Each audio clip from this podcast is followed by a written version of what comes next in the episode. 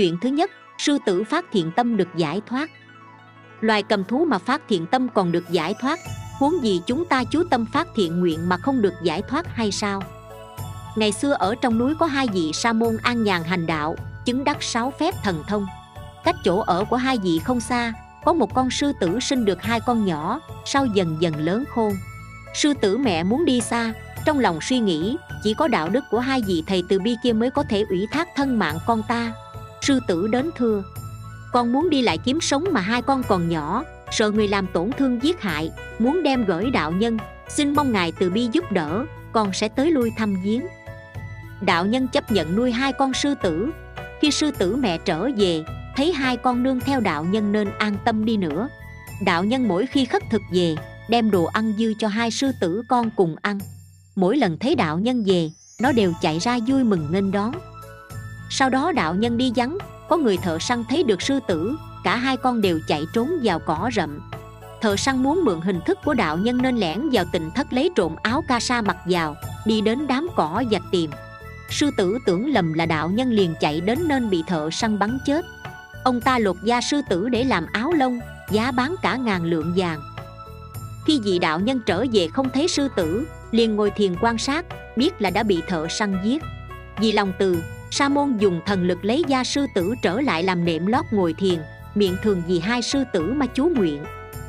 Về sau, đạo nhân lại ngồi thiền quan sát, biết kiếp sau chúng nó sẽ được sinh vào nước kia, làm con của vị trưởng giả. Đạo nhân đi đến nhà vị trưởng giả, hỏi ông ta muốn mong cầu gì. Ông ta thưa: chúng tôi chỉ phiền là không có con. Vị đạo nhân dạy: tôi sẽ vì trưởng giả mà cầu tự. Trưởng giả nghe vậy rất vui mừng. Đạo nhân nói: nếu có con, ông báo ân như thế nào? Trưởng giả thưa: nếu con khôn lớn, tôi sẽ cho ngài làm sa di. Đạo nhân nói: ông chớ quên lời nguyện trọng yếu này. Sau đó, bà vợ vị trưởng giả có thai, sinh được 2 người con trai giống nhau như đúc. Đến lúc đã 8-9 tuổi, đạo nhân đi ngang qua ghé vào thăm vị trưởng giả.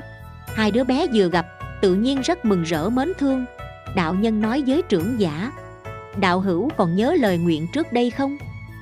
Vợ chồng trưởng giả không dám trái lời nguyện, liền dẫn 2 con đến đảnh lễ sa môn, xin theo thầy làm đệ tử. Thầy dẫn vào núi chỉ dạy phương pháp tu hành. Nhờ 2 chú bé đều siêng năng tinh tấn, sau cả 2 đều được đạo quả A-la-hán. Họ thường ngồi trên tấm da cũ, ngày ngày nhập định. Khi tự quan sát đời trước, liền biết tấm da này là thân cũ của mình đời trước, liền đứng dậy lễ tạ. Họ cũng biết được nhờ ân đức, năng lực của thầy nên mới được đạo. Vì vậy chúng ta biết rằng tất cả năng lực hộ niệm của bậc ân sư là vô cùng to lớn. Loài cầm thú mà phát thiện tâm còn được giải thoát, huống gì chúng ta chú tâm phát thiện nguyện mà không được giải thoát hay sao? Chuyện thứ hai, nhờ phước cúng dường nên bị đọa vào đường ác mà cũng còn có nhiều thiện duyên. Ngày xưa, có một chú đồ tể muốn cúng dường người tu hành, nhưng vì nhà chú ấy làm nghề ác, dù cố tâm mà không có đạo nhân nào đến viếng nhà. Sau gặp được một sa môn còn trẻ mà có oai nghi đáng kính, anh ta thỉnh vị ấy đến nhà cúng dường. Sau khi thọ trai xong, gia chủ phát nguyện thỉnh đạo nhân đến nhà để xin cúng dường trọn đời. Đạo nhân chấp nhận nên thường đến nhà thọ trai. Sa môn tuy thấy việc sát sinh mà không dám can gián, quở trách. Trải qua nhiều năm, sau đó chú đồ tể chết, bị đọa làm quỷ ở một dòng sông, thường dùng dao để tự cắt xẻ thân.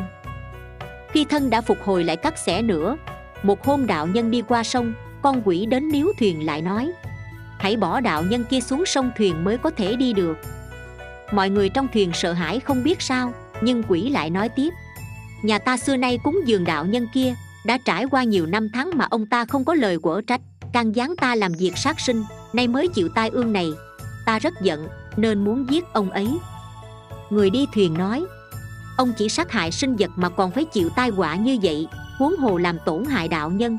Quỷ nói: tôi cũng biết như vậy, nhưng vì sân hận cho nên mới nói như thế. Nếu quý vị có thể vì tôi mà bố thí làm phước, kêu tên chú nguyện cho tôi sẽ buông thả cho quý vị đi.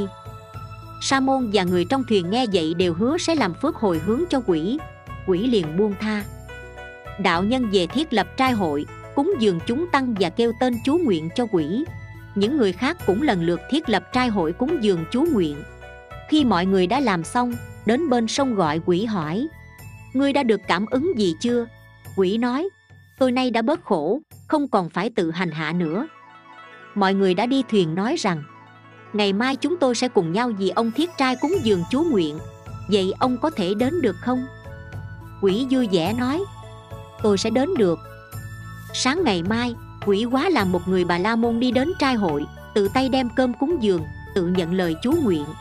Thượng tọa đại diện chúng tăng, vì ông ta nói kinh. Quỷ nghe xong liền được đạo quả Tu Đà Hoàng, vui vẻ lạy tạ mà lui ra. Do vậy người bố thí, kẻ thọ thí đều phải đúng như pháp mà có lời can gián chính đáng. Ông ta nhờ phước cúng dường, cho nên bị đọa vào đường ác mà cũng còn có nhiều thiện duyên. Luận rằng, hiểu biết thiện tri thức là một nhân duyên lớn vậy. Trích chúng kinh tuyển tạp thí dụ. Sưu tập tỳ kheo đạo lược. Hán dịch đời Diêu Tần, Tam Tạng Pháp Sư Cưu Ma La Thập. Câu chuyện đến đây là hết. Cảm ơn các bạn đã chú ý theo dõi. Nhớ follow kênh mình để được nghe những câu chuyện Phật giáo ý nghĩa mỗi ngày nhé.